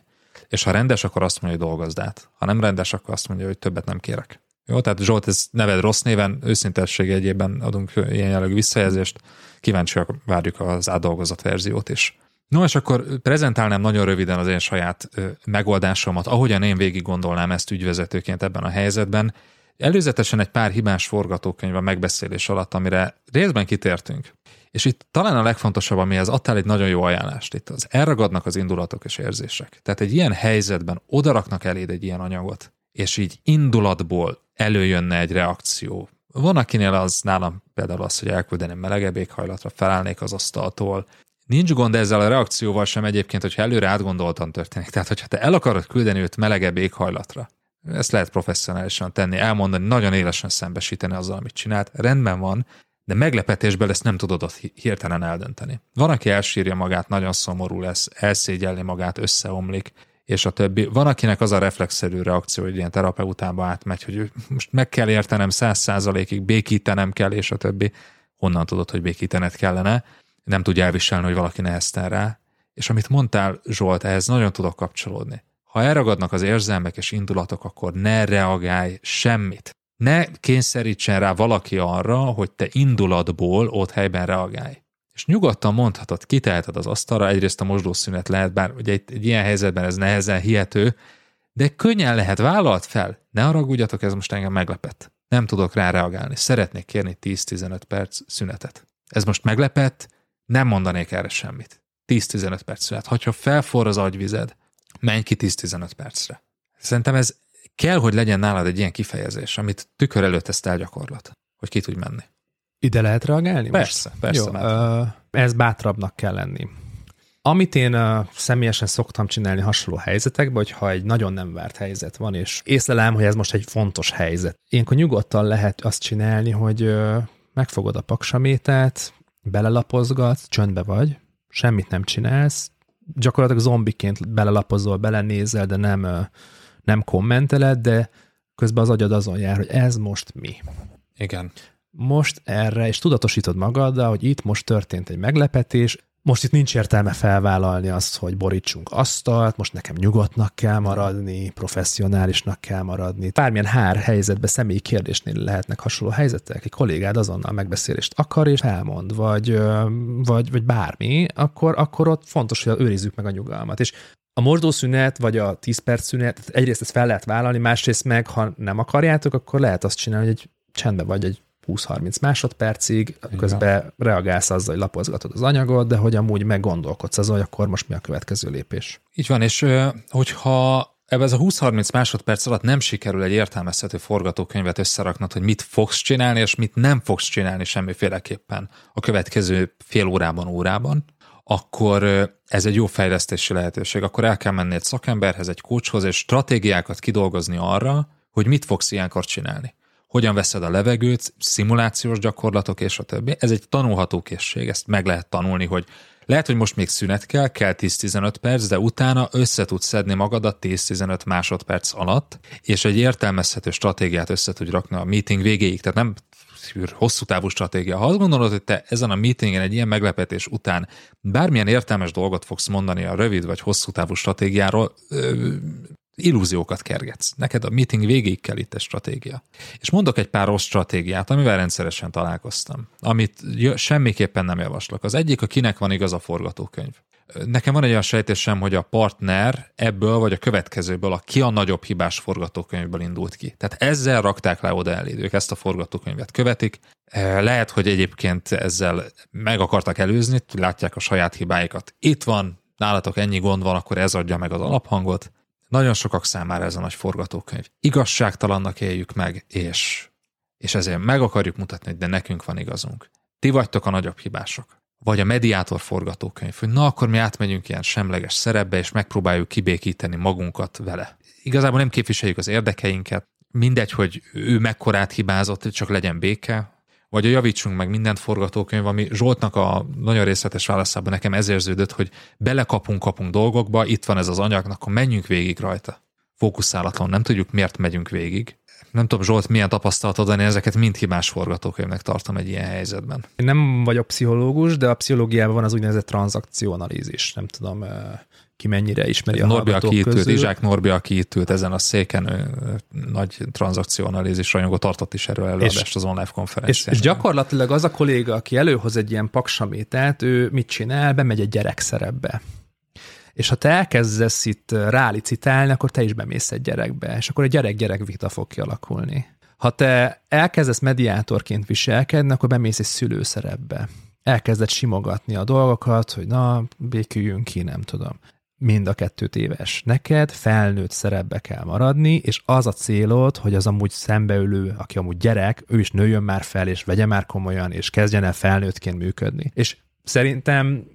Igen. Épp ezért mondom, hogy a felnőtt forgatókönyv, felnőtt-felnőtt forgatókönyv a helyes és a jó. Az a kérdés, hogy ezt hogy éred el, hogy ő hirtelen sapkát cseréljen, és a gyerekből visszamenjen felnőttbe. És igen, akkor itt vagy ráépítesz, vagy a dinamikájára az egész beszélgetésnek, ahol azért ott még ott ő két kolléga, tehát róluk nem sokat igen, beszéltünk. Igen. Ők még segíthetnek, és ilyenkor igen, őket meg lehet... hogy mondjam, mozgatni olyan téren, hogy ők, ők tudnak ad-hoc koalíciós partnerek lenni a beszélgetés objektivitása és sikere szempontjából. No, hát akkor erre is röviden kitérnék, hogy mit tennék én a megbeszélés végéig. Belelapoztam az anyagba, veszek egy nagy levegőt, elmosolyodok, megköszönöm, leteszem magam mellé. Ez nagyon tetszett Ferinek a válaszában, hogy egyértelműen demonstrált, hogy ezzel most nem fogunk foglalkozni. Köszönöm, hogy összegyűjtöttétek, el fogom olvasni az elejétől a végéig, teljesen nyugodtan, enyhe és cseppet sem gúnyos mosollyal. Van, akinek rendszeresen félreértik a mosolyait, akkor inkább nem mosolyogjunk, jó? Tehát ismerjük magunkat ennyire, nehogy gúnyos vagy ilyen, ilyen reakciót lássanak ebben. És helyzettől függően, attól függ, hogy milyen reakció, milyen indulatok vannak, és a többi, beavatnám őket abba, ahogyan te is említetted, hogy megleptek. Hát egyrészt Én, én, én ez biztos, hogy átküldtem volna nektek előre, mert most ezzel nem tudunk így foglalkozni. Nem gondoltam volna, hogy ilyen sérelmek ilyen mennyiségben jönnek elő ezen a megbeszélésen. Ez egy kicsit meglepő számomra. És a következő két dolgot tűzném ki célul az értekezlet további részére. Tehát erre fókuszálnék végig, nem mennék el más irányba. Mi a céljuk? Tehát mit akar a másik fél? És ez nekem nagyon hiányzott ebből a három válaszból. Itt ülsz egy megbeszélésen, és nem tudod, hogy ne, ők ezzel mit akarnak. Fogalmat sincs. Mi a céljuk? Akarnak-e ők jövőre velünk konferenciát szervezni? Mert bocs, ha leraktak eléd egy ilyen anyagot, és ők ebből a, egyébként azt a célt tűzték ki, hogy jövőre nem akarnak velünk konferenciát csinálni, akkor minek gondolkozol azon, hogy velük hogyan akarsz project governance szintjén bármit helyre tenni? Lehet a végén az a cél, hogy a kapcsolatot helyrehozzuk, ez egy teljesen valid cél. De ha nem tudod, hogy mi a céljuk, hogy mi áll érdekükben, hogy ők hogyan látják, hogy mi áll érdekükben, akkor nem tudsz tárgyalni. Nem, nincs tárgyalási alapod, nem az a cél, hogy itt a végén mindent helyrehozzunk, minden apró hibát, nem attól lesz sikeres egy együttműködés, hanem hogy a céljaink egyeznek, és aztán nyilván ezt meg is tudjuk valósítani. És a második, amire még nagyon odafigyelnék, hogy mi az, amiről nem tudok, még pedig tudnom kellene. Tehát én ennek rendelném alá, és akkor erre tennék fel következő kérdéseket. Mi a célja ennek a beszélgetésnek? Mit szeretnétek látni az oldalról? Ha elolvasom ezt az anyagot, mit szeretnétek elérni velem? Mire gondoltatok, amikor készültetek erre a megbeszélésre? És figyeljetek, ezt így látva, milyen elképzeléseitek vannak a jövő évi konferenciáról, a konferencia sorozatról. Ezt az anyagot látva azon gondolkozom, hogy ez egy milyen beszélgetés. Ez most egy itt van sok probléma, javítsuk meg jellegű beszélgetés, vagy egy itt van, hogy miért szakítok veled jellegű megbeszélés. Ez melyik típus, amin most ülök? Tehát világosítsatok már fel, kérlek. Hogyan néz ki a részletekről, ha sikerrel zárjuk ezt a megbeszélést? Mit vártak tőlem? Mit szeretnétek? Mi a tervetek a megbeszélés után? Hogy látjátok a konferencia jövőjét? És ezzel, hogyha észrevettétek, visszavettük a kezdeményezést. Mert most arról van szó, nem arról, amit ők ide tettek eléd, arról van szó, amiről te akarsz hallani, és amiben neked van információhiányod. Nem egy defen- ők vannak defenzívában. Fél perccel azután, hogy ide rakták eléd ezt a böhöm nagy anyagot. Én ezt csinálnám a meetingen. Nem tudom, hogy hogyan látod ezt a stratégiát.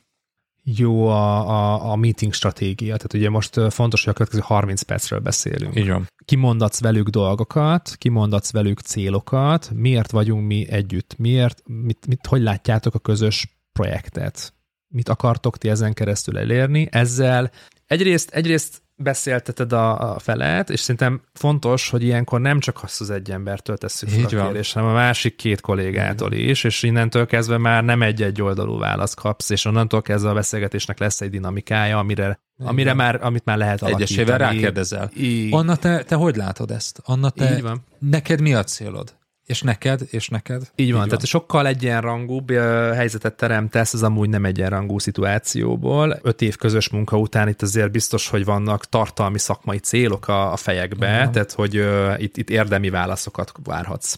Így van. És, és ezen a ponton ez, ez megint egy semlegesebb uh, területre fog vinni, építkezősebb beszélgetést fogunk Így hallani. Van. Itt nekem ebben a megoldásban az lesz majd a kérdés, hogy oké, letelik a harminc perc, hazamész, akkor mit, mit csinálsz? Mert itt ugye problémát nem oldottunk meg, két dolgot csináltunk, buy time stratégiát csináltunk abból a szempontból, hogy nem reagáltunk a, a problémákra, viszont információkhoz jutottunk, és nincs az a látszat, hogy kimenekültünk a helyzetből, hanem így tartalmasan eltöltöttük a megbeszélést, és, és jöttek ki, az, hogy jönnek ki mindenki számára értékes információk. Nekem ezen a ponton neked a rövid középtávú stratégiád lesz majd az igazán érdekes kérdés. Igen. Egyébként azért döntöttem úgy, hogy nem foglalkozunk a kérdésekkel, mert azt látva, ahogyan behozták, én abban a keretben nem látom esélyét annak, hogy kijön belőle bármilyen érdemi project governance jellegű döntés, vagy hasonló. Az, hogy tizenöt percet késtek, óriási red flag az, hogy ez azt jelenti, hogy nem vagyok fontos számukra. Uh-huh. Üzennek vele. A másik, az amilyen módon ezt a dolgot tálalták, ezt rossz hiszeműen tudom csak értelmezni. Tehát nagyon nehezen tudom ezt, jó, tudom jó hiszeműen, és egy nagyon ostoba módját találták annak, hogy megpróbálják helyrehozni a kapcsolatukat, meg érvényesíteni az érdekeiket, hogy jövőre is együtt szervezzünk konferenciát, de nem látom esélyét annak, hogy ebből a meetingből, még ha a napirendnek megfelelően is, és Ferinél itt volt a probléma, hogy ha a napirendben azon, hogy ti így konstruktívan fogtok beszélgetni, egy ilyen letámadás után te képes vagy rá? És Ferinél azt vettem észre, hogy mintha a következő válaszaiban már azt mutatta volna, hogy mi sem vagyunk annyira képesek. Én nem lennék rá képes. Ugye nagyon konstruktívan, távolságtartóan a jövőt tervezve beszéljünk erről.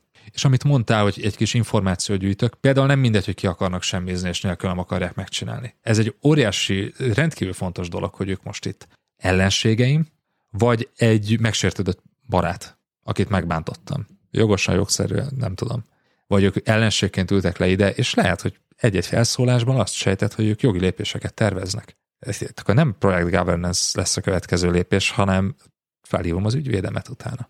No, mondom röviden a forgatókönyvet utána, és azokon a kérdéseken mentem végig, amit te is említesz. Az első kérdés, amit ügyvezetőként, és ez, ezért nagyon jó ez a történet, mert te vagy a legfelső döntéshozó. Ügyvezetőként az első kérdés, hogy kell-e nekünk ez a konferencia. Egyébként ezt a kérdést akkor is fel kellene tennünk, hogyha minden happy lenne. És nagyon ritkán tesszük fel, és ugye itt van, hogy ötször sikeres volt. És itt egy vérbeli rendezvényszervezőről van szó, mert ő a sikert azzal arányosítja, hogy kilencven plusz százalékban pozitív vevői visszajelzések érkeztek.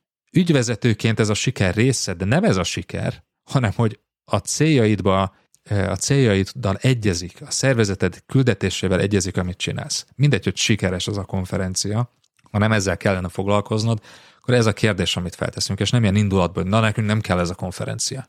Lehet, hogy kiderül, hogy létfontosságú ez a konferencia számodra, akkor, akkor nagyon nagy bajban vagy, vagy nagy kihívásokkal szembesülsz, mert itt egy partnered benne, aki meg úgy tűnik, hogy egy bizalmi válság alakult ki. Ezzel valamit kezdened kell. Jó, tehát mekkora szeletet tesz ki az éves árbevételünkben, milyen nyerességet hoz, mekkora kockázatot jelent ez a projekt a működésünkben, milyen egyéb járulékos haszna, ugye, amit mondasz, branding és a többi. Mire mondunk nemet, hogy ezzel a konferenciával foglalkozzunk? Tehát, hogy milyennek a járulékos alternatív költsége, milyen jövője van ennek a rendezvénynek, várható, hogy jövőre ötször ekkora lesz? Ha holnap nem lenne a rendezvény, akkor mit éreznénk? Ez egy nagy megkönnyebbülés lenne számunkra, vagy rettegést, hogy te jó ég, hát mivel fogunk foglalkozni? És ugye ilyenkor jön ki az, hogy lehet, hogy ehhez nem rendelkezünk minden adattal. Nincs egy kontrollerünk, nem tudjuk, hogy mekkora nyereségtartalom volt ezen. Tehát nagyon sok minden ilyenkor kijöhet, hogy nem tudjuk erre a választ. Kell-e vagy nem kell? Hát persze nagyon sikeres volt. Száz országnak a nem tudom hány résztvevője, meg ilyen. Ez, ez mind nem válasz arra a kérdésre, hogy kell nekünk csinálni? Nem azért kell csinálni, mert ott van ötszáz ország, vagy ötszáz ember száz országból, hanem azért, mert nekünk ez fontos. És akkor a második kérdés meg, hogy kell-e nekünk a Lumos Kft. Tehát, hogy kell nekünk? Kell nekünk? Kell-e nekünk annyira, hogy most egy csomó energiát tegyünk abba, hogy ezt a projektet velük javítsuk meg? És itt felhívnám a figyelmet arra, hogy a projekt governance kapcsán a Mark Horstman, az egy szerzőnk, akinek a könyvét ki is adtuk, a projektmenedzsment egyik törvényeként azt fogalmazzák, hogy a projektmenedzsment az, hogy ki csinál mit és mikorra. Az első projekt governance kérdés, hogy ki van a projektben. Tehát mielőtt elkezdünk struktúrákban, meg folyamatokban gondolkozni, itt van egy kulcsfontosságú partner. Kellene ők nekünk? És akkor ebből a két kérdésből jön egy ilyen háromszor hármas mátrix, ami alapján el tudjuk dönteni, hogy mit fogunk csinálni. Mert ha nem kell, akkor egyszerű. Ha nem kell a konferencia, akkor engedjük el. Tök mindegy, hogy kell-e nekünk hozzá a Lumos Kft. Vagy nem. Ha kell a konferencia és kell a Lumos Kft., akkor egy egészen más forgatókönyvünk van, mint hogyha kell a konferencia, de egyáltalán nem kell a Lumos Kft. És akkor ennek a mátrixnak a mátrixot beraktam a jegyzetbe, ezt most szóban nem fogunk ezen végigmenni, de én ezen, ezen mentén raknám össze, hogy milyen forgatókönyv kell. Hogy hogyan élünk tovább a konferencia nélkül, hogyan csinálunk konferenciát a Lumos nélkül, vagy hogyan hozzuk helyre a kapcsolatot a Lumosszal. Valami ilyesmi. Na hát gratulálok, gyönyörűen megoldottad az esetet. Abszolút, tehát hogy két dolgot csináltál gyakorlatilag, definiáltál célokat. Itt szerintem az nagyon fontos, hogy a saját víziónkkal tisztában legyünk, stratégiai céljainkkal, és ahhoz, az azokhoz való illeszkedés, ez a projekt, hogy illeszkedik, ugye ez, ez, erről beszélünk gyakorlatilag. Itt legyünk nagyon pragmatikusak. Írjuk le, tegyünk fel egy kérdést, mit tesz hozzá a, ez a nemzetközi konferencia, a Future Events víziójához, és akkor listázzuk szépen ki. A fal, amit felírta, ez egy opciós fal, vagy egy mátrix gyakorlatilag, ami szerintem nagyon fontos, hogy menjünk, jussunk el odaig, még egy lépést talán beletennék, definiálnék értékelési kritériumokat. Emlegetted itt a résztvevői elégedettség, mint ö, szempont. Itt a kell-e, nem kell konferencián, itt vállalati szintű ká pé í-okba gondolkodnék. Vannak kemény és soft ká pé í-ok. Soft ká pé í mondjuk, hogy illeszkedik a stratégiánkhoz, az, hogy mondjuk ennek van-e bármilyen, nem tudom, branding oldali előnye. Szeretik a munkatársak csinálni, a projektvezetők akarják, vagy égeti a csapatot, és igazából csak, csak fájdalmakat generál a sztori. A kemény kritérium meg az, hogy az, hogy adott esetben mit jelent ez pénzügyileg, árbevétel oldalon, projekt megtérülés oldalon, kitettség oldalon, kitettség, oldalon, ja. kitettség alatt likviditás oldalon, például cashflow oldalon, tehát hogy, hogy abszolút, tehát hogy ezeket kell végignézni, és az általad fölrajzolt, szerintem négy-öt ilyen opció jön akkor, ki ezt most fölrajzolnánk, gyakorlatilag mindegyiket egy egytől ötig skálán mondjuk értékeljük, és akkor ott ez nagyon hamar objektivizálható dolog, hiszen a számszerűsített, tehát nyilván ez, ez, ez egy nagy projekt lenne, egy döntés elkészülni, akkor mindegyik mögött lennének rendes számok és ö, kalkulációk is, de gyakorlatilag ezek, ezzel objektíve meg tudod válaszolni azt a kérdést, hogy ez nektek megéri-e vagy sem. Így van. És ugyanez a helyzet egyébként a kell nekünk a Lumos Kft. Kapcsán, tehát itt is vannak nagyon számszerűsíthető dolgok, például a jogi feltétel, ki a konferencia? Tehát mennyire egyszerűen tudok kiugrani ebből? Ha kiugrok, akkor leperelik a gatyámat is, vagy igazából holnaptól csinálhatok másikat. Tehát uh-huh. a kell-e, lehet, hogy nem operatív értelemben kell, de hogyha nekem nagyon fontos a konferencia, uh-huh. és kvázi jogilag képtelenség megcsinálni nélkülük, meg van kötve a kezed. Uh-huh. Ugyanez a helyzet, hogy van-e olyan tényező, ami kritikus a konferencia megvalósításhoz, és a Lumoshoz kötődik. Lehet, hogy egy csomó operatív dolog nem, de van-e olyan főszponzor, aki csak miattuk jön? Uh-huh. Van-e olyan állami partner, aki csak miattuk uh-huh. vesz részt ebben? Uh-huh. Veszítünk-e azzal, veszítünk-e azzal, hogyha ebben a témában két konferencia van? Tehát, hogy az úgy működőképes, hogyha nélkülük csináljuk? Vannak-e náluk jó partnerek a piacon? Ez is gyakran előfordul. Ugye, hó, hát a Lumos Kft-vel mennyi gond van? Kimész a piacra, és náluk csak rosszabb van. Ugye? Tehát körbenézek, csak drágább van, csak rosszabb minőségű, csak rosszabb feltételekkel. Csak ugye ebben nem nagyon élesen látjuk, ugye, hogy mi a problémánk azzal, amink jelenleg van, de hogy mi az alternatívánk? Ezt mikor mértük fel legutóbb? Igen, de szerintem, amit most mondtál, ez a kulcs. Tehát ugye az elején azzal kezdtük, hogy először elemzünk, és utána javaslatot. Tehát elmondjuk, hogy mit, mit javaslunk, elemzünk, alternatívákat vizsgálunk meg, javaslunk és bezoomolunk. Gyakorlatilag ahhoz, hogy mi tényleges átfogó képet adjunk a Péter számára stratégiai irányból nézve, tehát tényleg, hogy kell nekünk ez az egész, és ha igen, kivel, ehhez muszáj vagyunk piackutatást csinálni. Tehát gyakorlatilag ki kell menni, és meg kell nézni, hogy milyen alternatív események vannak.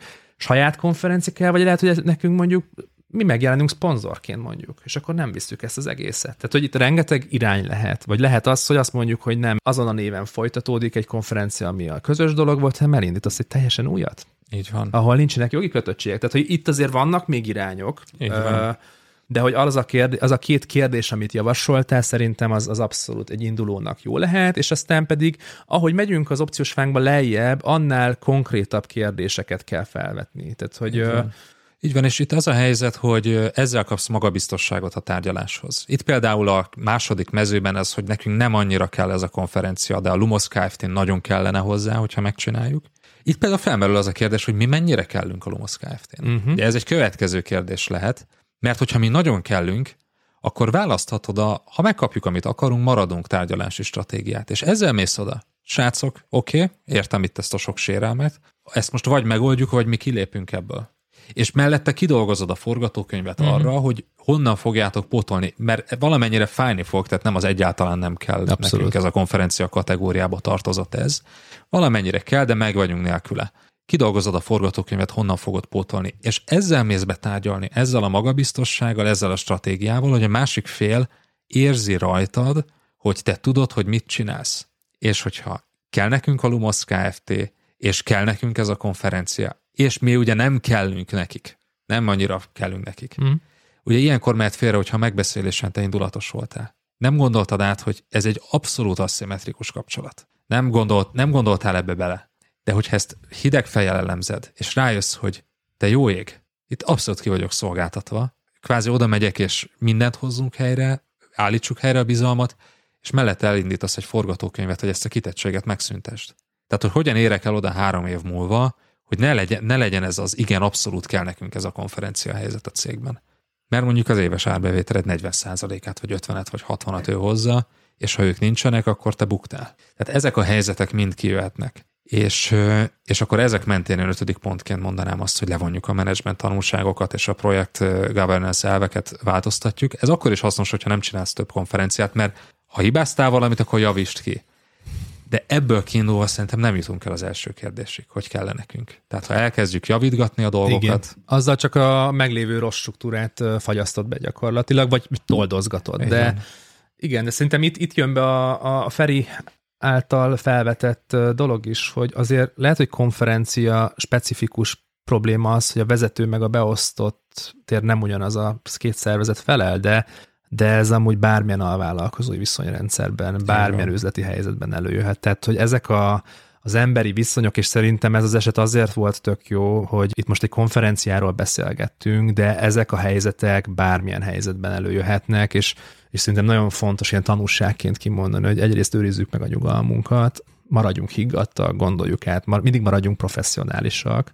Másrészt meg legyen meg az az önbizalmunk, tudatosságunk, hogy sosincs egy megoldás, tehát, hogy nincs kényszerút. A kényszerút az akkor van, hogyha, hogyha, hogyha kellően beleragadunk egy helyzetbe, ha úgy tudunk ebből kijönni, hogy hátrébb lépünk, és, és magasabb célú, magasabb rendű Igen. kérdéseket teszünk fel, ahogy mondtad is. Igen. Valahol ez az, amit Stephen Covey úgy mond, hogy proaktív és nem reaktív. Tehát, hogy az egész egy olyan helyzetből indult ki, ahol ahol minden abba az irányba tolt volna minket, hogy reagáljunk, hogy egy reaktív pozícióba átmenjünk, hogy itt ez a partner, ilyen problémái vannak, és a többi. És egy ilyen helyzetből egy proaktív forgatókönyvet kidolgozni, ahol az első kérdés mind attól a konkrét helyzettől teljesen független. Kell-e nekünk, kellenek-e ők, és ha igen, akkor erre milyen forgatókönyvet csinálunk. Hát Zsolt, ez egy maratoni adás volt, szerintem még online podcastből sem volt ilyen másfél órás epizódunk, wow. mint amin most végigmentünk, de nem akartam lerövidíteni, és a jegyzet még egy kicsit hosszabb, kedves hallgatóink, tehát hogyha velünk maradtatok, akkor, akkor hálásak vagyunk érte. Én nagyon köszönöm neked ezt az inspiráló beszélgetést, gyorsan elröppent ez a másfél óra, és kedves hallgatóinktól pedig azt kérem, hogyha szeretnétek még hasonlót, akkor jelezzetek vissza nekünk, ez volt az első ilyen próbálkozás, hát a próbálkozásnak kicsit erősebb volt, mert ez egy teljes értékű ilyen esetelemzés lett, és megmondom őszintén, hogy én nagyon élveztem, tehát nagyon jó volt így erről beszélgetni, meg elemezni, de ez a kell nekünk, ez az esetelemzéshez azért a, kellenének a kedves hallgatóink, meg nézőink válaszai is, tehát kérlek, hogy jelezzetek vissza itt a komment szekcióban, hogy ez kell-e, tetszett-e, akár küldjetek saját helyzeteket, hogy későbbi eseteket akár erre dolgozzunk ki, és ajánlom nektek Zsolték cégét, a Case Solverst, ez nem egy szponzorált adás, tehát nem Zsolt keresett meg minket, hogy szeretne itt megjelenni, hanem épp ellenkezőleg, ahogy az első adásban is említettem, azért hívtunk meg téged, mert nagyon hitelesnek és jónak látjuk azt, amit csinálsz, amire most rá is erősítettél, nagyon, nagyon nagyra értékelem a közös elemzést, és keressétek őket, hogyha eset alapon szeretnétek cégen belül nem csak people management, hanem stratégiai, meg üzleti tervezési témákról is tanulni, de az elérhetőségeit megtaláljátok a jegyzetben. Zsolt, én nagyon köszönöm, és remélem, hogy találkozunk még ilyen módon itt az Onlife körben. Én is nagyon szépen köszönöm a lehetőséget. Ez volt az Onlife Podcast mai adása. Hogyha tetszett az epizód, akkor küld tovább csapattagjaidnak, kollégáidnak, beosztottjaidnak, illetve javasolj nekünk témákat a következő epizódokhoz, olyan témákat, amelyekről szívesen hallanál minket, hallanád a véleményünket, javaslatainkat. Ha pedig fejlesztési eszközként használnád az Onlife Podcastet, illetve az Onlife kör tartalmait, akkor ír nekünk, és beszéljünk arról, hogy hogyan tudjuk bevinni a csapatodnak vállalati körelőfizetés formájában ezeket a tudásanyagokat. Tarts velünk legközelebb is!